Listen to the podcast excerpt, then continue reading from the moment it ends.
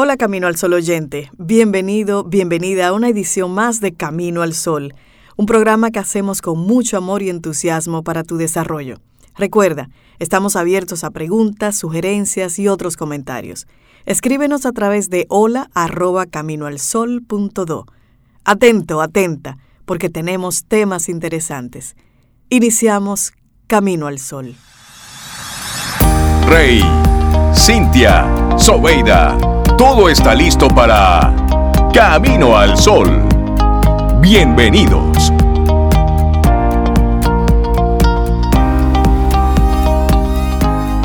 Lo contrario del amor no es el odio, es la indiferencia.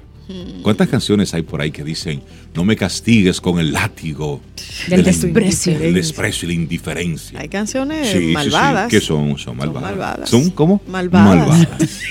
la indiferencia llega a una relación de pareja de forma pausada, pero implacable.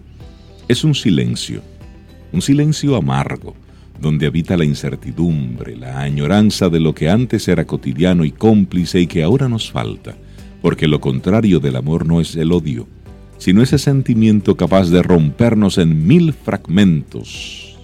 Se llama indiferencia. Qué terrible. Miren, y las relaciones mueren, y mueren por muchas razones. Lo sabemos y no hay duda de que todas suponen una alta carga de sufrimiento para la que nadie está preparado. No obstante, podríamos decir que es precisamente ese vacío es una esa actitud pasiva y fría de la otra persona respecto a nosotros lo que suele generar mayor desesperación y ansiedad. El amor suele tener tres enemigos. La indiferencia, que nos quita el aliento poco a poco, la indecisión, que nos impide avanzar, y la desilusión, que lo termina todo casi al instante. Y cada uno de nosotros podemos reaccionar de un modo ante un rechazo o una traición, pero cómo afrontamos el vacío emocional que deja la indiferencia? No es fácil, de ahí que siempre se intente encontrar una razón, un porqué a ese distanciamiento afectivo. Aunque en realidad no siempre hay un motivo para el desamor, en ocasiones simplemente se apaga, se ahoga como un sol crepuscular que queda sin aliento. Hay una indiferencia que ocasiona serios efectos secundarios. De hecho, la indiferencia en general se dice que ocasiona más daño que el castigo, el maltrato. Así es.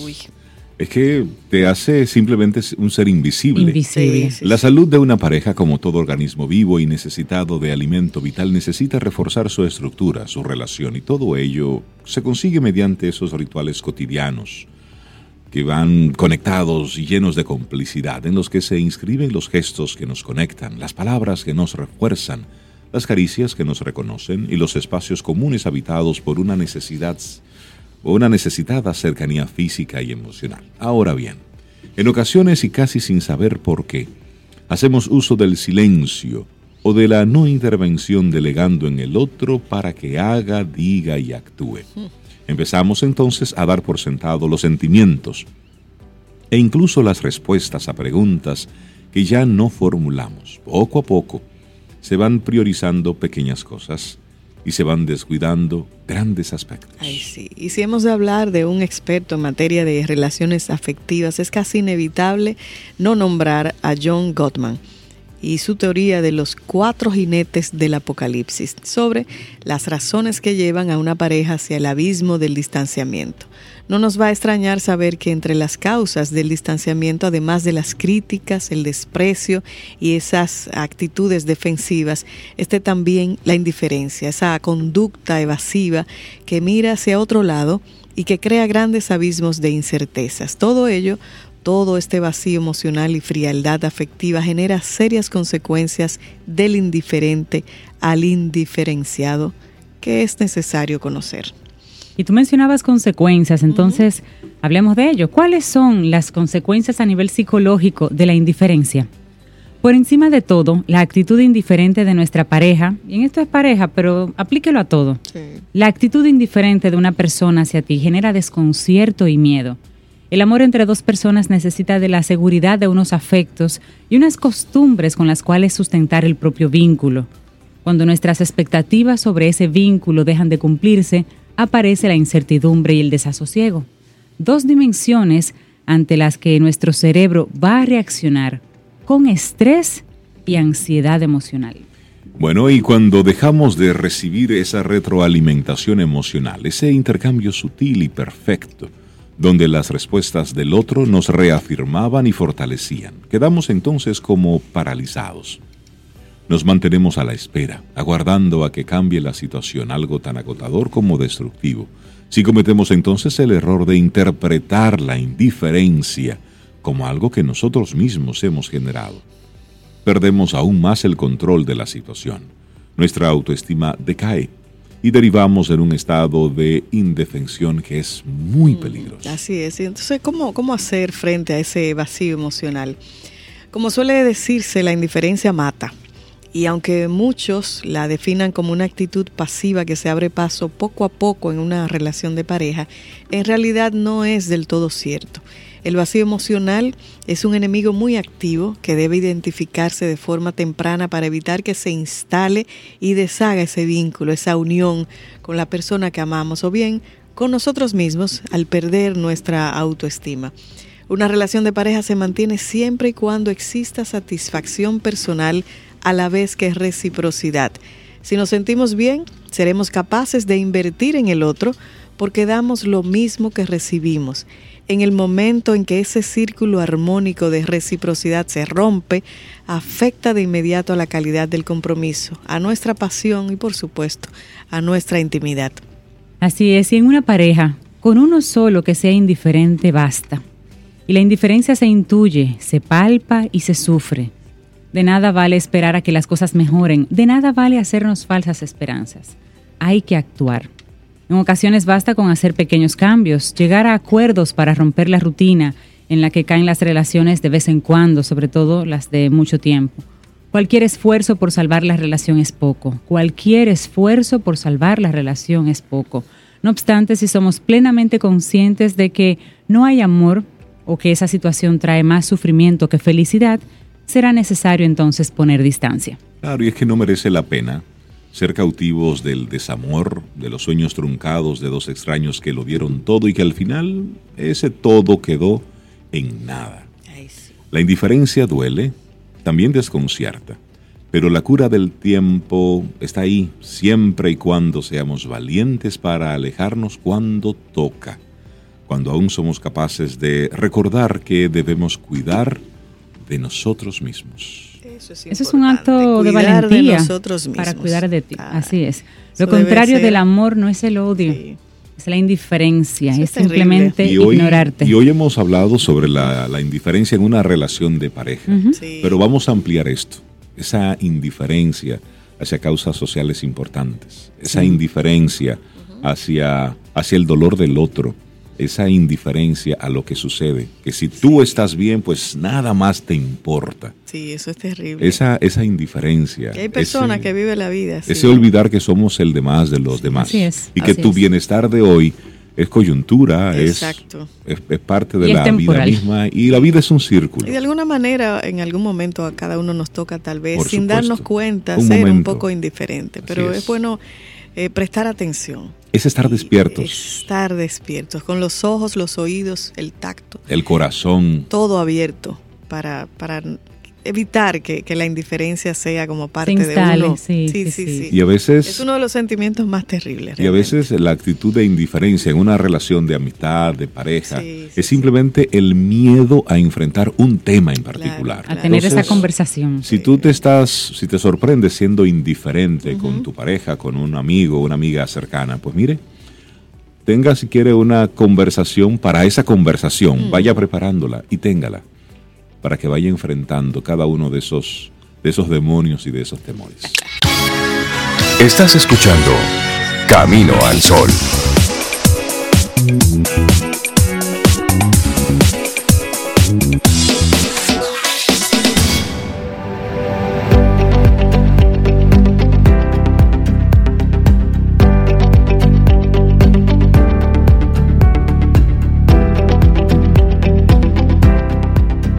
Vida es un lienzo en blanco.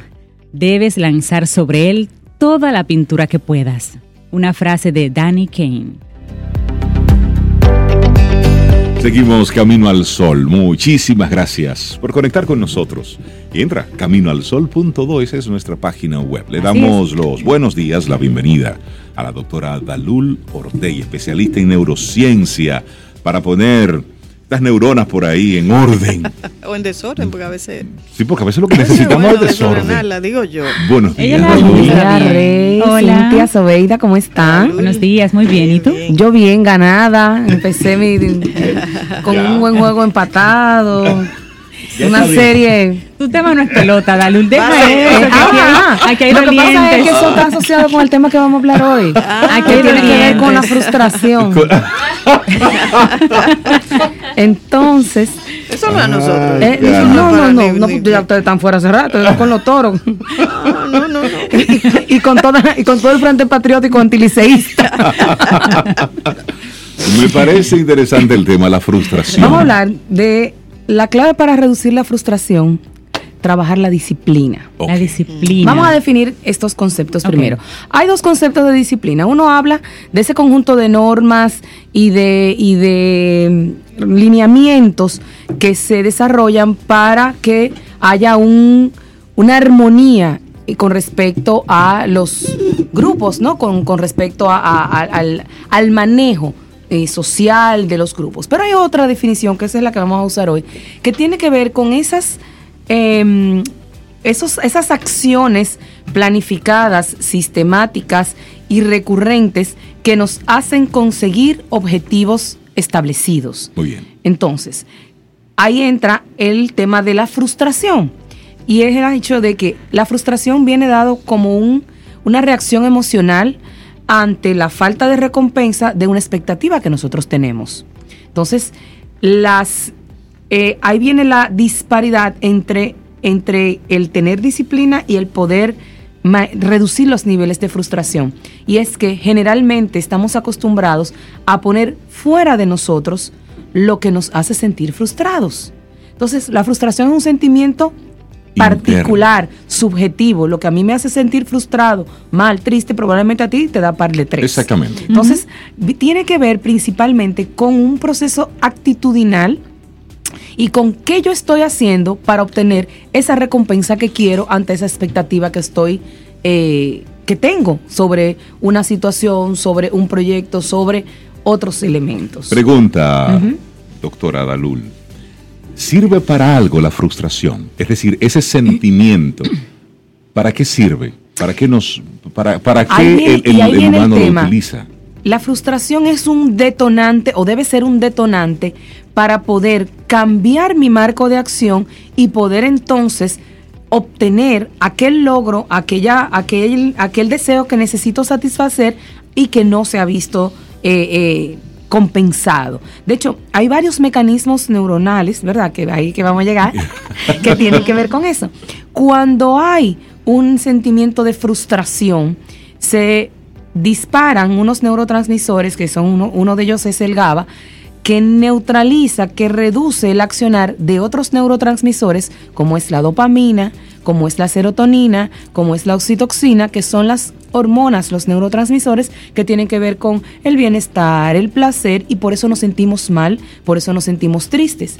¿Cuál es nuestro problema? Que nos quedamos dándole vuelta como un rollo a la misma situación y lo que hacemos es agravar el sentimiento de tristeza y de frustración en lugar de ocuparme de qué es eso que debo hacer para lograrlo. ¿Hay algún tipo de, placer, de satisfacción en quedarme rumiando, en quedarme eh, acostado, encharcado, ahí, y, dándome látigo? Yo no te diría que tanto placer, sino el tema de no asumir adecuadamente mi rol.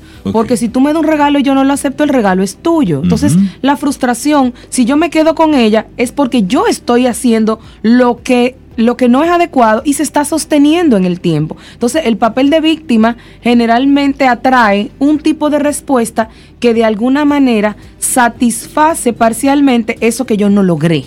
Satisface entre, entre comillas, porque al final no lo hace. Entonces entra esa dinámica de poder establecer aquellos elementos que están bajo mi control, que yo puedo tener injerencia en ellos, y ahí entra el proceso de, de practicar la disciplina. Entonces, ahí entra cómo yo establezco mis objetivos, por ejemplo. Si yo tengo en la mente que yo me tengo que entrar en unos bikini en Semana Santa y me estoy matando de hambre, en octubre voy a tener toda la libra que tengo Por ahora. supuesto. Porque el objetivo está mal trazado, porque estamos buscando una gratificación a corto plazo, cuando en realidad mi objetivo debe ser tener una mejor salud, una mejor condición física que me que a la larga va a sostener la puesta del bikini cada cuantas veces Que yo eso quiera será una y no solamente, claro, va a ser una consecuencia natural, pero de un trabajo sistémico, porque ahora me mato como lechuga con agua y voy al gimnasio y camino, Y te pero desmaya, paso- y te pum. desmaya pum y andas con los labios cenizos, con el hambre que andan pasando. Sin embargo, al final la satisfacción que eso genera va, va a producir un elemento momentáneo que se va a volver frustración, porque no hay un proceso sostenido adecuado para poder eh, eh, tener la gratificación que necesito y que quiero por un tiempo, eh, po- a, a- a lo largo del tiempo y no en un momento determinado. Entonces nosotros somos muy inmediatistas, muy a gratificación de momento y muy a entender que lo que sucede está fuera de mí y entonces la suerte, entonces el trabajo y entonces el jefe y entonces el tránsito. Y luego- Pero que yo estoy y- y haciendo termino para en eso. pobrecito de mí. En pobrecito de mí y volvemos a la autocompasión que hay hombre el pobrecito y entonces ahí tengo un pañito tibio cuando realmente lo que necesito es enfocarme hacer un proceso de introspección y ver qué realmente estoy haciendo y entonces meterle mano al asunto. Y cuando la frustración viene producto de algo que escapa de mi esfuerzo, y aquí vamos a llevarlo a, a la, a la parte deportiva, por ejemplo. Hemos visto cómo lamentablemente muchas tragedias han ocurrido después de que no ha ganado tu equipo favorito. Es decir, en Europa hay historias muy trágicas. Aquí nosotros la pelota nos la relajamos bastante, pero aún así hemos tenido casos de violencia importante por esa frustración que siente un fanático que perdió. ¿Cómo manejar esa? ¿Es el mismo tipo? ¿Se trata de una variante? Sí, bueno, ahí hay un tema, ahí es variante, ahí varía, porque ahí el tema también tiene que ver con un proceso de afiliación y de, y de logro a través de. Entonces ahí yo no hice nada, yo gocé mucho, pero mi, mi nivel de satisfacción aumenta porque de alguna manera eso que sucedió afuera hace que por yo estar afiliado a eso tenga un efecto que me produce el mismo placer y que además va por encima de lo que otro, porque somos por naturaleza competitivos. Exacto. Entonces, eh, el, el- el- el- dar cuerda y el poder eh, eh, denostar que yo estoy por encima y que tú estás por debajo, pues de alguna manera es un símbolo y es un elemento que produce cierto placer en, en- en las personas. Entonces, ahí entran los extremos, porque si bien es cierto que a mí me encanta el deporte y que yo te puedo ir al play, que yo me puedo pasar tres horas viendo un juego de fútbol por televisión, yo no me voy a poner enemigo tuyo porque tu equipo gane y el mío no. Entonces ahí Pero está. eso- eso El- no- es una, es una eh, volvemos a lo mismo, es que yo estoy utilizando. ¿Qué, qué recursos yo tengo como persona para, te- para sentirme bien y para sentir gratificación con lo que estoy haciendo Claro. o con el entorno en el que me estoy desenvolviendo? Entonces, si mi gratificación depende del otro y de, y de lo que sucede en mi entorno, estamos mal. Y ahí entra entonces ese proceso sistemático de pobrecito de mí, de que a mí nada me sale bien. Igual, las expectativas muy altas con respecto a, elementos y situaciones, como tú decías, que yo no controlo, no implica que yo no pueda tener acciones, conductas, eh, planes de acción para manejar las situaciones que se den en esos entornos que yo no puedo controlar. ¿Es la frustración una conducta aprendida? ¿Cómo manejaban la frustración mis padres? ¿Así la manifestaré yo? y también cómo, qué otros recursos y qué otros mecanismos, porque al final la frustración viene por un mecanismo de compensación. Un bebé cuando le falta, cuando no le dan leche y está llorando, cuando tú le pones el biberón en la boca, ¿qué hace? Te lo, te lo saca de la boca. Es una protesta por algo que quiero y que necesito. Entonces, eh, eh, ese, ese elemento que, Eso se da-. Claro, eso está en nuestro ADN. Porque yo necesito la leche, porque yo tengo hambre, porque yo la quiero. Pero, pero esa, esa dilación en la satisfacción de la necesidad es una reacción natural. Ahora, ¿cómo yo voy a manejar ese proceso? a nivel personal. Y ahí entra el tema de estructurarme. Si a mí el tránsito me produce una situación, entonces, ¿qué yo puedo hacer? Además de insultar a todo el que tengo el entorno, llamarle burro a todo y decir que los AME tienen la culpa. Exacto. ¿Qué yo estoy haciendo a, nivel personal? Voy a salir más temprano, en lugar de irme en mi vehículo, me voy en metro porque llego más rápido, me economizo más. Entonces, yo tengo que tomar acciones. Y esas acciones tienen que ser, claro, exacto, bájense los podcasts y es una, una, autoterapia.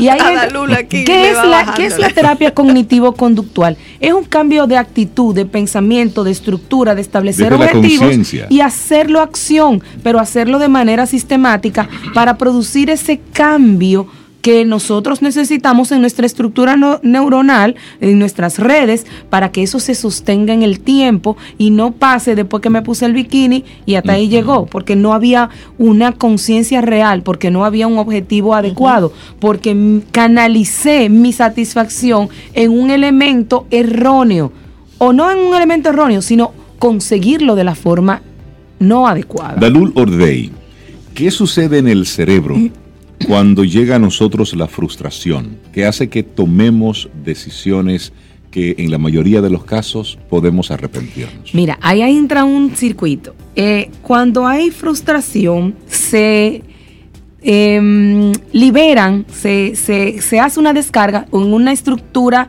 que nosotros hemos mencionado aquí que se llama el núcleo accumbens que tiene que ver con el sistema de recompensa y es lo que nos ayuda a liberar dopamina, serotonina, oxitoxina. Entonces, hay un área de nuestro cerebro que dispara unos neurotransmisores como el GABA, como la adrenalina, que hace que se bloqueen, que disminuya la presencia de esos neurotransmisores y yo entonces actúe más reactivo que consciente, porque yo lo que estoy entonces es activando mi centro de alerta para responder a una situación que a nivel personal me causa dolor, frustración, tristeza. Entonces yo lo que busco es la respuesta inmediata a eliminar ese sentimiento, a eliminar esa sensación y entonces reacciono. Y ahí entran entonces esas situaciones de agresión, de violencia, porque de hecho... De romper algo. De romper algo, de dar una patada, de, de decir algunas palabras exacto, de forma enérgica. Exactamente. Entonces todo eso viene dado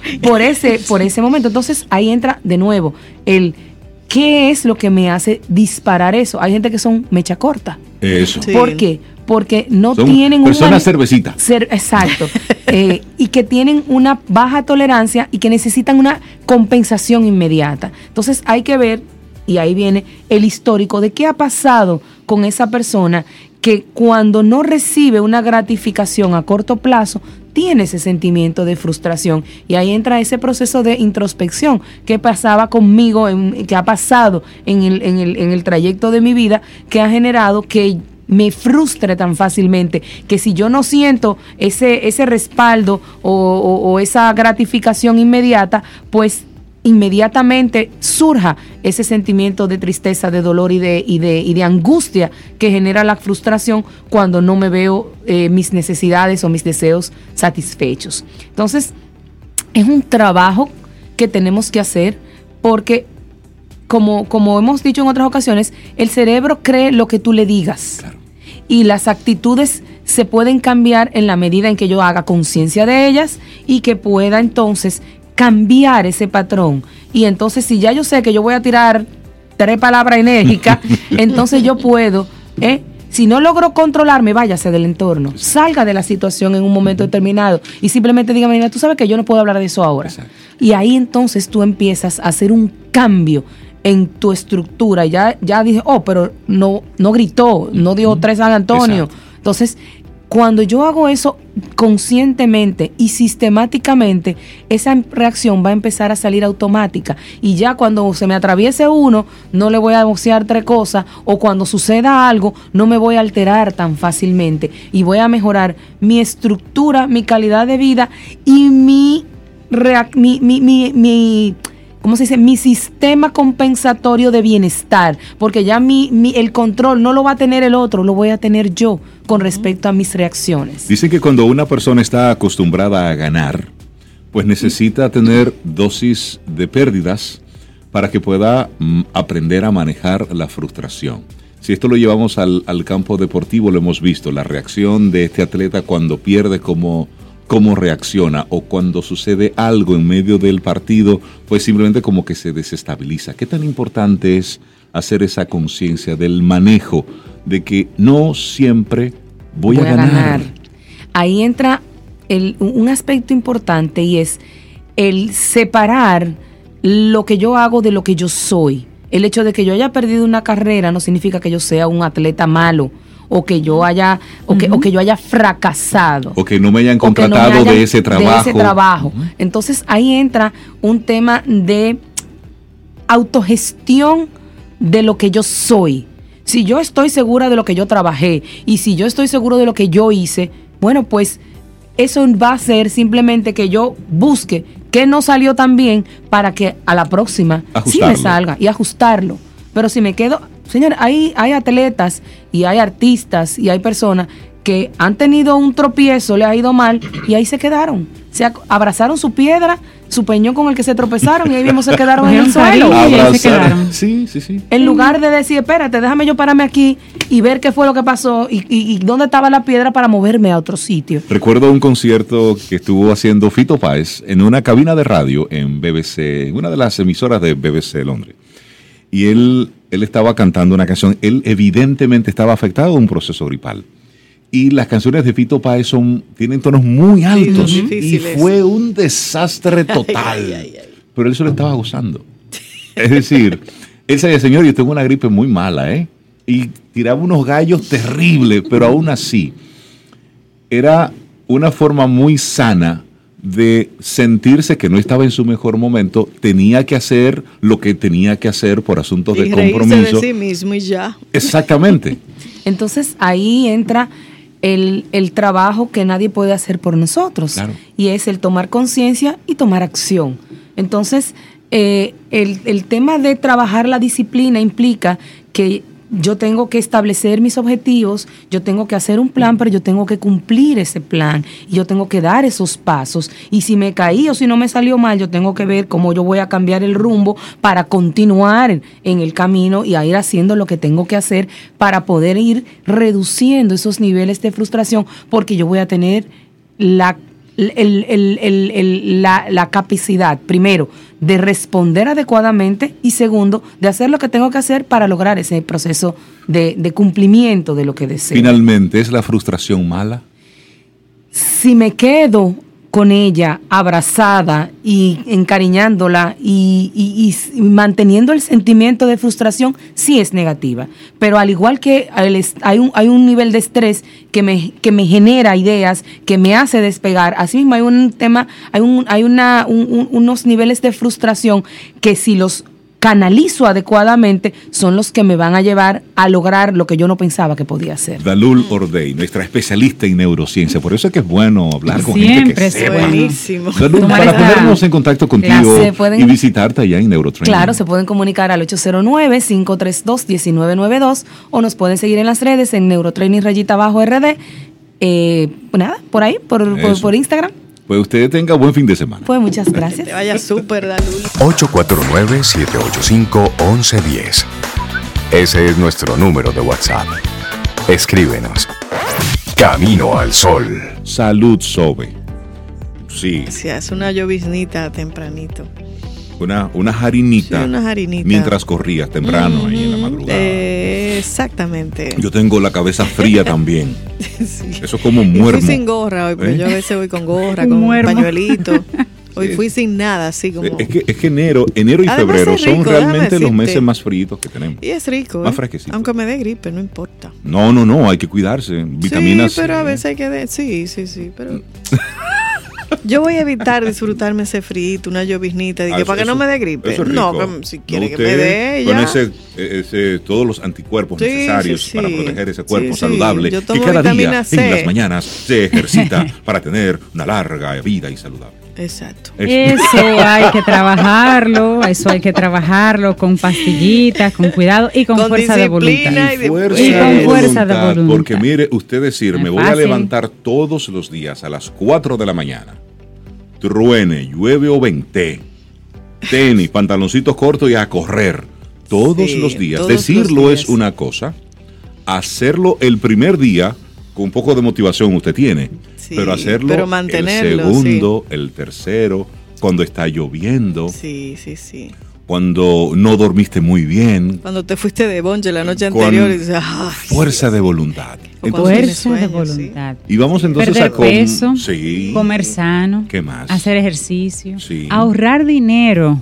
Sí, todo Esos son algunos de los propósitos más comunes que hacen las personas, sobre todo en enero de cada año. Algo tan simple como leerte un libro tan simple como voy a empezar a leer o escribir. Exacto. Cuando se acerca febrero, todo cambia, es como otro universo paralelo. Una investigación de la Asociación Estadounidense de Psicología afirma que el 93% de las personas hacen propósitos con la llegada de un nuevo año, pero que ya el 45% no las cumple, ni siquiera durante el primer mes ah. que ese compromiso está calentito ahí. Solo el 19% las mantiene hasta dos años. Bueno, es que la falta de fuerza de voluntad o de autocontrol, esa es la razón más común para no cumplir con estas metas. ¿Y cómo se puede entonces aumentar la fuerza de voluntad y cumplir los propósitos?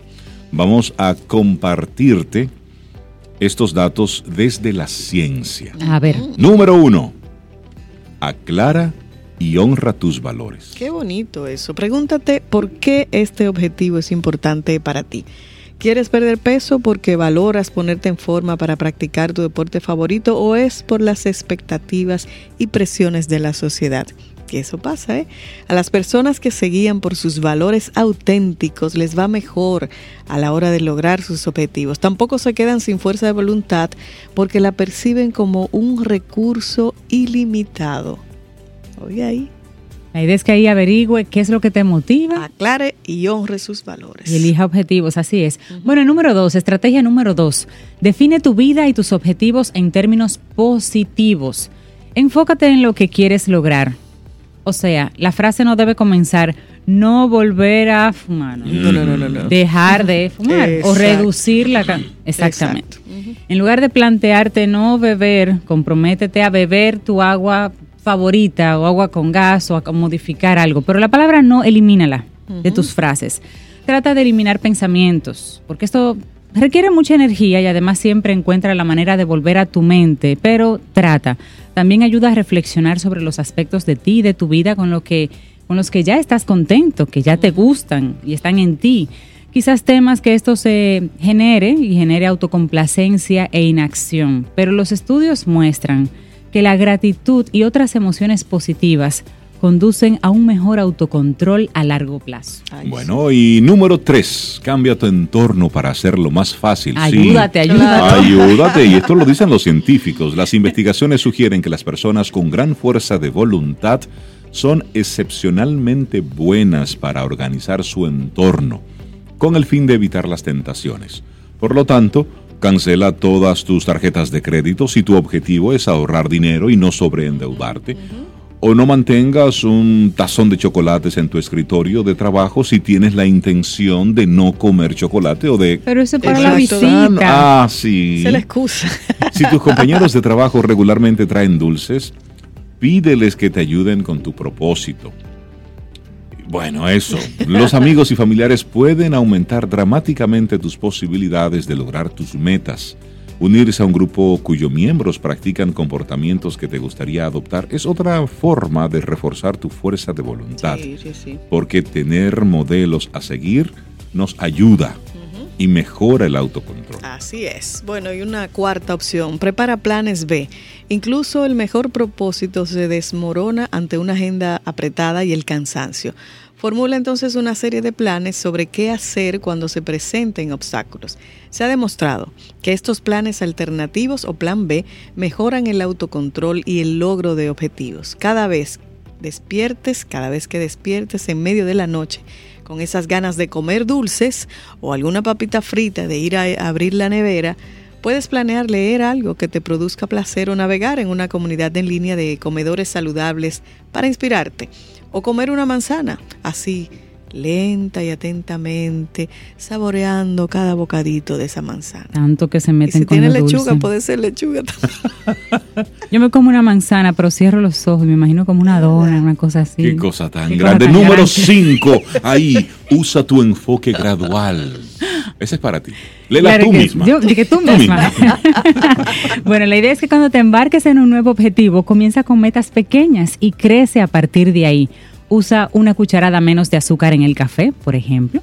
Más adelante es posible que puedas renunciar a cualquier tipo de endulzante. Si resistirse a ese panecillo inicialmente resulta ser demasiado difícil, sí, muy difícil, intenta esperar 10 minutos y es posible que después de ese tiempo el antojo se desaparezca. Es posible que te sorprendas al darte cuenta de que cuando logras un cambio en algún aspecto de tu vida, como por ejemplo esta de abstenerse de comer dulces, ese cambio tiende a reflejarse también en otros aspectos de tu vida. Por ejemplo, finalmente, puedes descubrir que logras andar en bicicleta a distancias más largas, precisamente por bajar el- la, la carga de azúcar, o moderar tu consumo de cafeína más fácilmente. Claro. Una cosa te ayuda a la otra. Imagina entonces la recompensa y luego la disfrutas. Imagina la sensación de las endorfinas que van circulando por tu cuerpo después de una carrera o el sol en tu piel al acercarte a la cima de una montaña. Presta atención a todos tus sentidos. Esto lo dicen los médicos, esto es de la desde la ciencia. Conecta con todos los sentidos, olfato, vista, oído, tacto, gusto. Visualiza las recompensas. Esto mejora tus posibilidades de participar en las actividades que te van entonces a llevar a obtenerlas. Si al principio es difícil imaginar o experimentar estas recompensas, elige pequeños obsequios que puedes darte mientras los efectos positivos de esos nuevos comportamientos comienzan a notarse. Ay, sí, mira, y la séptima, esa es sumamente importante. Sea amable contigo mismo, incluso durante los reveses, porque uno se da tantos látigos. Entonces la mayoría de la gente cree que la forma de aumentar la fuerza de voluntad es tratarse duro, duro, porque ser amable con uno mismo es indulgente y denota falta de autodisciplina. Pero la realidad es que ocurre todo lo contrario. ¿eh? Las personas que se culpan severamente, incluso por pequeñas fallas de fuerza de voluntad, tienden a empeorar en el logro de sus objetivos a largo plazo. Mejor intenta la autocompasión.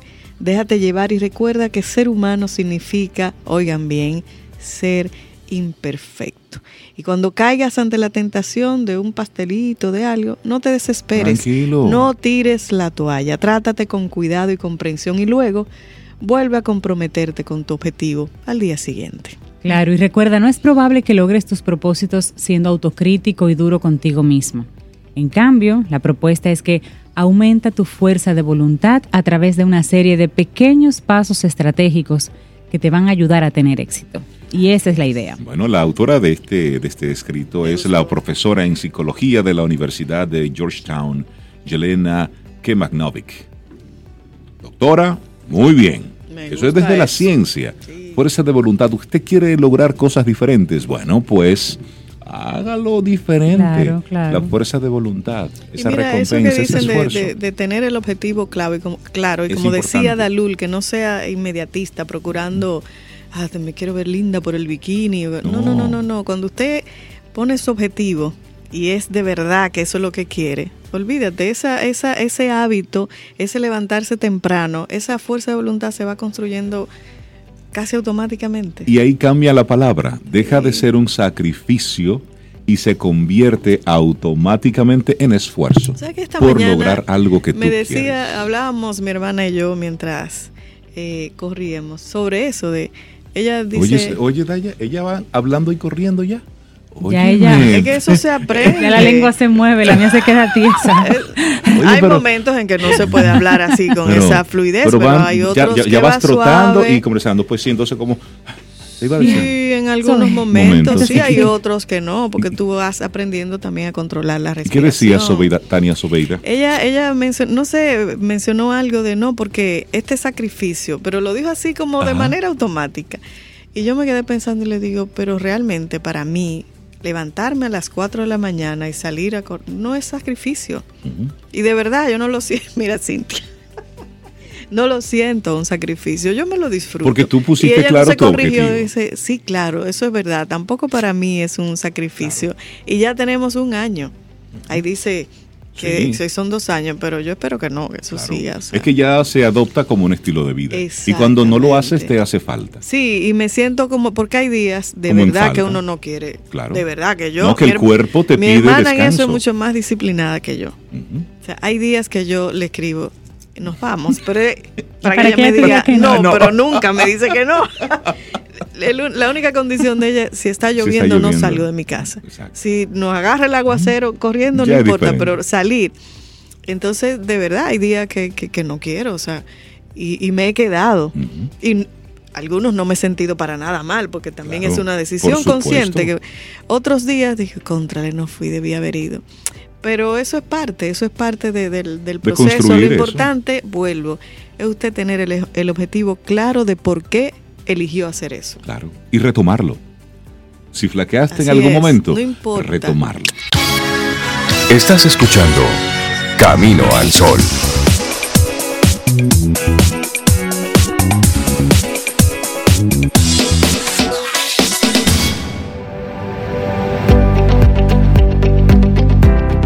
No vivas en el pasado, no sueñes sobre el futuro, concentra tu mente en el momento presente. Una frase de Buda. Sí, sí, sí. Aquí y ahora. Este momento. Son las 8.33 minutos. Wow. Sí. 8:33. Bueno, y muchas de las cosas que se plantea a final de año, al principio de uno nuevo, es cambiar de trabajo. Es decir, ya, estoy hastiado, cansado de lo que estoy haciendo, me gustaría cambio, probar sí. algo diferente. Y sí, si usted tiene todos los elementos para darse esa oportunidad, bueno, pues Dele hágalo. para allá. Y ahora es un buen momento, porque antes ¿Para era de trabajo? Sí, porque Sí. Antes, antes era algo así a la cieguita. Tú estabas y que establecido antes, haciendo antes algo. eso denotaba inestabilidad. Sí, y las opciones tampoco eran... No eran tan tantas. Sin embargo, sí. ahora hay una red social, LinkedIn, que es Ah, una sí. red social profesional, que siempre está compartiendo nuevos eh, espacios de trabajo, nuevas oportunidades. Mucha gente la utiliza precisamente para buscar nuevos candidatos, pero Sí.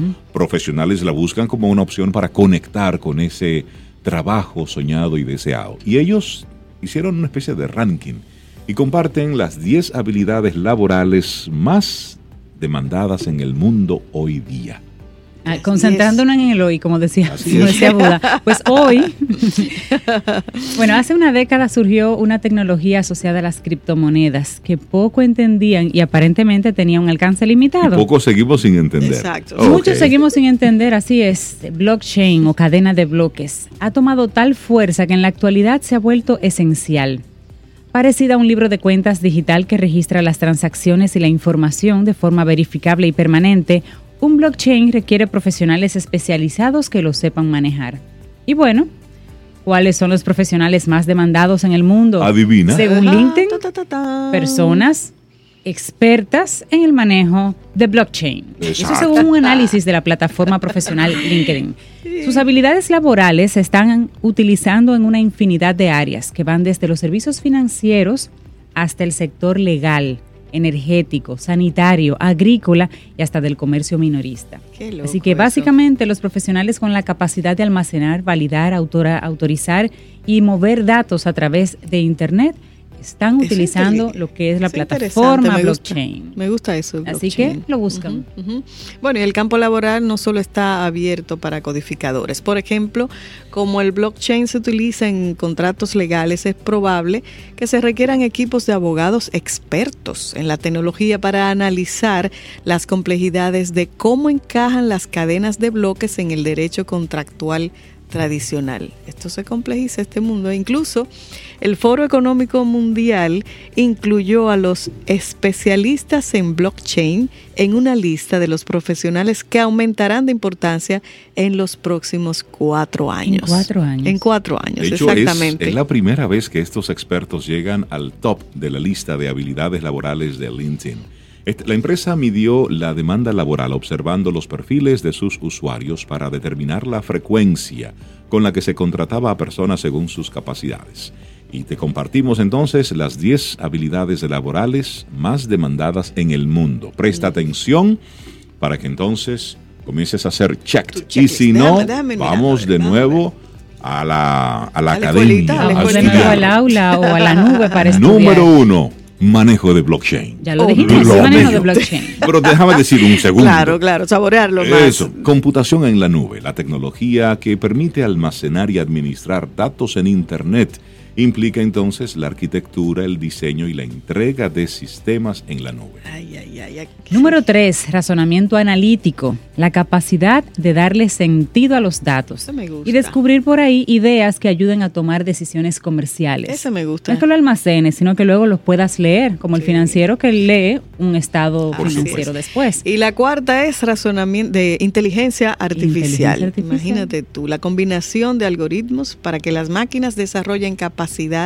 similares a las de nosotros los seres humanos. Bueno, y hay un nuevo tipo de diseño. Ajá. Es el diseño UX. UX. Es el diseño con enfoque en la experiencia de los usuarios de los productos, en particular la tecnología, crear esa experiencia de usuario. el diseño. Esa es la número 5, una persona Así que sepa hacer diseño UX, ya Sí. sabe. Bueno, número 6, análisis comercial. De nuevo, Sí. Data, data, data, pero hay que analizar. Sí. Bueno, el marketing también está dentro de las esas habilidades. Ventas, marketing. Sí, ventas, también Ajá. es la otra. Computación científica. Y oye esta, producción de video. Ah.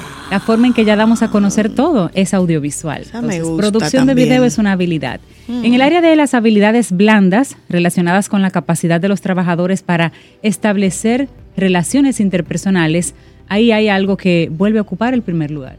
La creatividad. La creatividad. Sí. Gente que piense, que cree, que- Diferente, que fuera sueñe, de la que caja. diseñe. Sin embargo, adivina cuál subió al top 5. Claro. ¿Cuál? Que hablamos mucho de eso aquí en Camino al. Sol. ¿Cuál? La inteligencia emocional.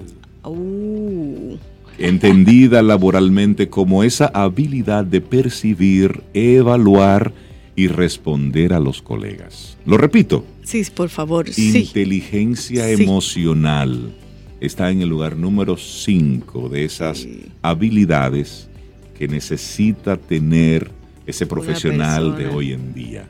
Inteligencia emocional, cómo usted percibe, cómo usted evalúa, cómo, cómo usted, le, responde. cómo usted le responde a los. Pero mira, en orden decreciente, las más importantes son, tomen nota, creatividad, persuasión, colaboración, adaptabilidad e inteligencia emocional. ¿Son cinco? ¿Esas Son cinco? cinco. y, se lo, blandas. y se lo estamos Sí, diciendo aquí no en Camino blandas, al ¿no? Sol. Así que cuando esté en su nuevo trabajo nos llama y nos da un porcentaje de ese primer sueldo. Siente y disfruta de la vida. La vida. Camino al sol. Camino al sol.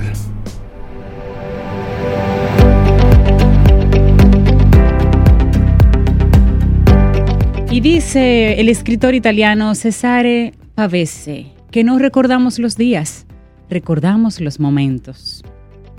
Sí, estamos de acuerdo. Científicos aseguran haber descubierto por qué el estrés hace que te salgan canas. Esto no es algo que yo quiera leer porque me he sorprendido que tengo la barba blanca, pero es por asuntos de, de la pigmentación. De la Sí, pigmentación. de la- no del estrés. Ajá. De La- la la- mi, mi- mi barba blanca, o A cuasi ver. blanca, como me dijo. No, nos mi- tiramos una foto para dijo que los mi, mi ahijado. oyentes lo vean.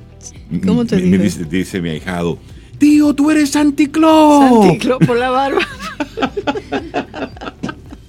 Pues no, pero Ay, ¿saben qué? Pasan los años, el cuerpo cambia.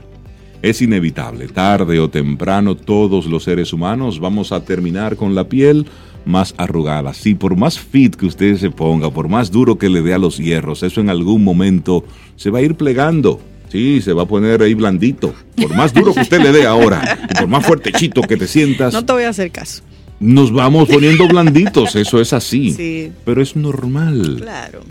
porque vamos simplemente perdiendo una serie de, de habilidades. Pero quizás uno de los signos más evidentes simbólicos de la vejez está en el cabello, esos pelos blancos que sin previo aviso comienzan a aparecer. Sí, mira, y sin embargo, eh, hicieron un nuevo experimento. Se llevó a cabo, lo hicieron unos investigadores estadounidenses y brasileños que confirma que no solo la vejez es la culpable de un pelo canoso, Rey.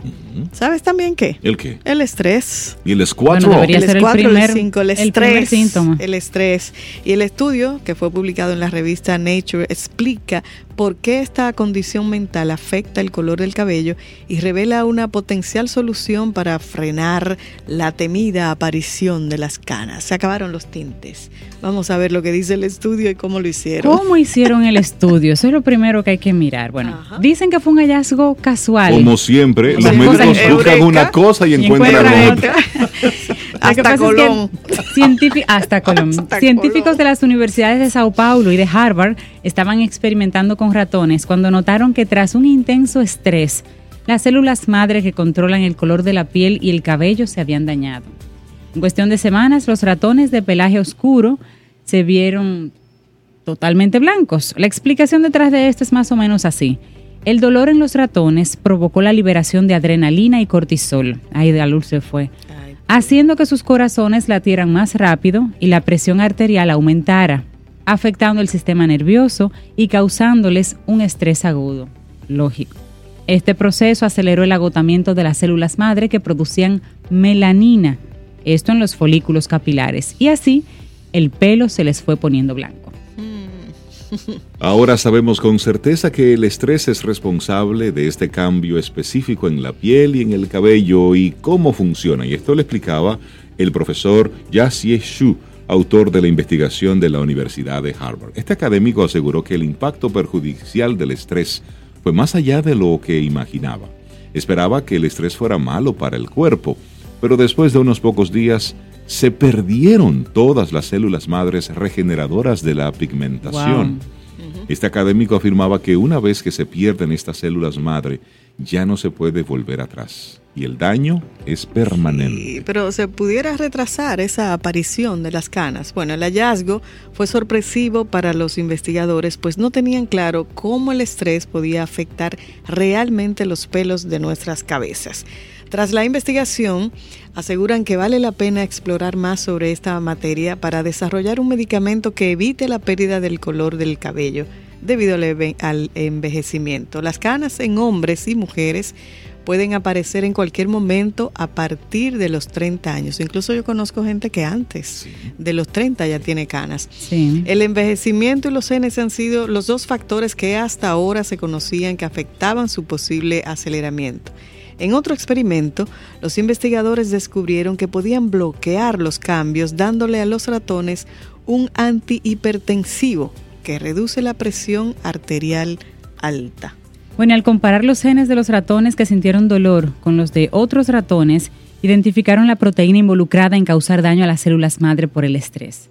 Cuando se suprimió esta proteína, que se llama quinasa dependiente de ciclina, CDK, por sus siglas en inglés, el tratamiento evitó un cambio en el color de su pelaje.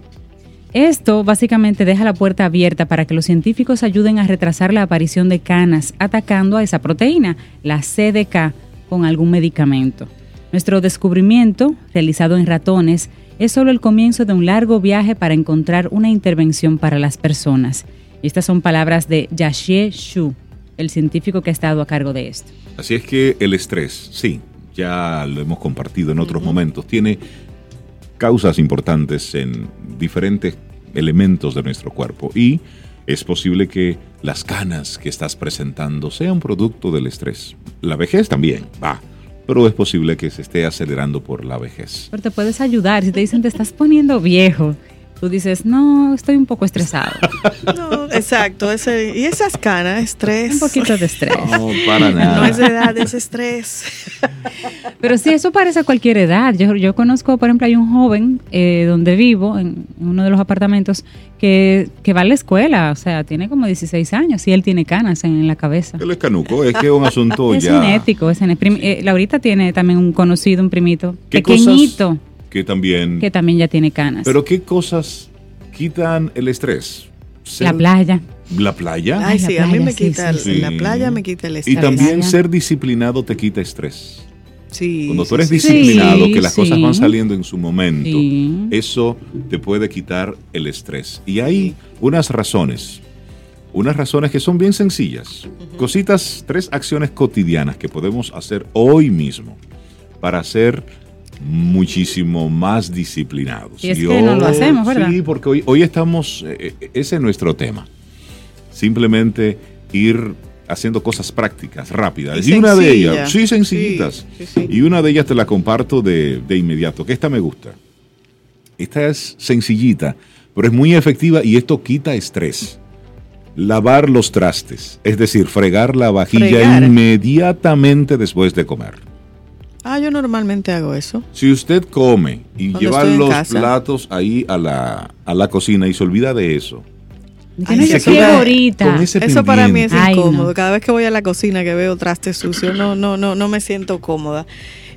Y- Eso- y- eso y con el eso es- tiempo tan pronto uno va- va- coma, va y friega. usted va y friega. Y cuando uno cocina también, ¿verdad? Sí, ahí mismo. Ahí es menos estrés. Sí, sí, menos estrés. Sí. Eso, y Eso uno lo dice como algo sencillo y tonto, pero cuando Pero tú no, tienes eso- algo pendiente, algo tan sencillo como lavar los trastes, tú te quedas todo sí, el tiempo, ay, que tengo que fregar, es que tengo que fregar, Y que entonces te- le pasas por el lado y, y es que tengo ay, que fregar, ay, tanta losa. Pero agarra y lave y Ya, ya, y friegue, salga de eso. Salga de eso. Eso es que eso es sencillito para que tú comiences a practicarlo desde hoy. Sí, sí, sí, sí, estás ahora mismo en medio de un tapón y dejaste los trastes del desayuno sin fregar, Devuélvase. para su casa. Hágame el favor. Y friegue. Y friegue. Y No, luego se va levantarse un poquito antes para que te dé tiempo a fregar, pero sí, dejar tu casa limpia. A veces tú llegas Ay, con sí. visita Y de para acá y te sacas eh, a... es un- una locura. Ay, perdona, perdona los regueros, perdona. No, No, no, no. deje ¿Qué de pedir perdón, entonces? arréglelo. No, Lía es otra cosa, tú Sí, no lo puedes controlar. Lía no está sobre el fregadero. No, Está pero. Número dos. Número dos. arregla tu cama justo después de levantarte. Eso está bien. Parece mentira, pero esta acción tiene más beneficios de los que tú te imaginas. Tener que hacer un espacio de algunos minutos para atender tu cama es un poderoso ejercicio. Simplemente porque no hay urgencia de hacerlo y nada malo va a pasar si no lo haces en ese momento, pero tú te obligas a hacerlo porque tú estás entrenando tu disciplina. Además he visto que dejar hecha la cama mejora tu productividad, porque te da la sensación Oye. de que la primera tarea del día Eso. está cumplida. Yo Hecho. dejé mi casa Listo. lista y organizada. Sí, eso está Yo hago bien. eso. Yo hago eso Me también. levanto y arreglo la cama. Con la tercera tengo problemas. Ajá. Te toca a ti. Bueno, acaba con la ducha con agua fría. Ay. Uy, si eres más valiente, empieza con la terapia de las duchas de agua fría. Hoy te sientes una terapia, pero si estás iniciando tu camino hacia una vida más disciplinada, empieza a ducharte con el agüita tibia o como tú la prefieras. Hay gente que cree que son pollos y tú ves que sale humo así. Yo, Nosotros pero le no, decimos al no. dominicano con el frío matado. le mata el frío, pero el frío. termina por lo menos los últimos minutos Con agua fría. con agüita Sí, fría. Y eso fortalece los músculos. si Tú y yo Sí, nos sí, sí, vayamos sí. con agua fría Yo porque sí. en la piña se no había calentador. Allá había calentador. En Salcedo no había- había que no había con calentador. Eso agua es Cintia, que es capitaleña. Fría del tanque. Señores, Salcedo y la tanque. piña están muy lejos, en muy lejos en En su en vida la llave. ¿Qué? Y, uno- y el- y bañarse con agua fría hace que los músculos se mantengan así, duritos. Claro, suavecitos. Sí, porque te Se da ese golpe frío. Que se recoge. No, pero esa simple acción te obliga a enfrentar una incomodidad y a luchar con tus propias excusas, las cuales generalmente son las responsables de que carezcamos de disciplina. Es una duchita son- fría y y, en estos días debe ser más, Más, rico. más chévere, sí, es más rico. Pero son tres cosas muy Sí. básicas, muy elementales. Fregar. Pudiera ser hasta risible, pero te imaginas Sí. la cantidad de personas que friegan, que dejan Sí. los trastes a que amanezcan. No, Entonces, montaña y se Sí, van cierto. se van acumulando, acumulando, y eso, y acumulando. eso es aparte de que es desagradable y demás. Eso, eso habla de, de cómo anda esa cabeza. Entonces, Sí. comienza por organizar eh, el ornato, la higiene de tu, de lo que sucede sí, en sí, tu sí. casa. Comiste un plato, un vaso, no importa. Friégalo ahí mismo. Nosotros, Sí. por ejemplo, en, en la oficina, en F6, tenemos por norma, usted utiliza un vaso, usted lo friega ahí mismo. Claro. No importa si usted es cliente o trabaja allá. Allá los clientes se toman su Hay cafecito. un letrerito que dice, si lo Sí. usaste, lávalo. Lávalo. Claro, pero Sí. Y los clientes cuando lo ven dicen, ah, no, pero yo lo lavo Yo lo- también. Yo, yo soy parte de aquí. Y friegan. Y friegan y chévere. Lo dejamos. No es así. Se sienten es- parte del, del Y ecosistema. eso es parte de la dinámica. Sí, Entonces claro. son tres. Fregar. Tú Fregar. sabes, Ahí mismo, pero ahí mismo. Fregar las pailas yo lo hago, pero eso me cuesta un poco. tú sabes. Ok. Esa me cuesta un poco, sobre todo si se ha cocinado algo, Ok, tú sabes, La, que sustancioso. sea la clave, sustancioso, con la ¿cuál es? paila todavía caliente, Ajá. échele agua. Lo que usted come y termina y demás, y friega Pero lo demás, por esa paila ya está blandita. Espérate, Cintia, porque Sí. hay momentos y hay momentos. Usted le saca el concón ya. si sabe. es el con... Ah, eso lo ha iba. El concón. Tú sabes lo que es una tragedia, Rey. Sí, mojar un Que concón. mojar un concón, Sí. pero eso, la Eso gente que estar- hace eso, eso A mí me mira muchas veces. ¿eh? La constitución, la constitución de la República solamente yo aprobaría una modificación Si si, me le- agregan eso. si es para eh, eh, ¿Verdad, agregarle eso. Sí. Mire, el otro día yo casi, capital ca- casi, un concón. casi asesino a alguien. Ay, Dios, esa palabra tan te- Que yo veo que agarra esa paila y la- con ese concón. Yo dije, no, Pero, pero ¿de dónde que esta persona? Eso no puede ser. Señores, que tengamos un día preciosísimo. Es fregar, arreglar la cama y bañarse y con, bañarse con lo agua fría. así con, con dicha. Un, dos, como Un, dice, dos, como tres. dice Laurita. un, dos, Recuerda, y recuerda, la indiferencia, erradicarla de tu vida, la disciplina, integrarla a tu vida. La Quita una, voluntad. entra la otra. Y maneja la frustración. Esperamos que todo este contenido haya sido de tu disfrute y aporte en general. Recuerda nuestras vías para mantenernos en comunicación. Hola arroba caminoalsol.do. Hasta una próxima edición. Contigo hoy. Contigo siempre. Camino al sol.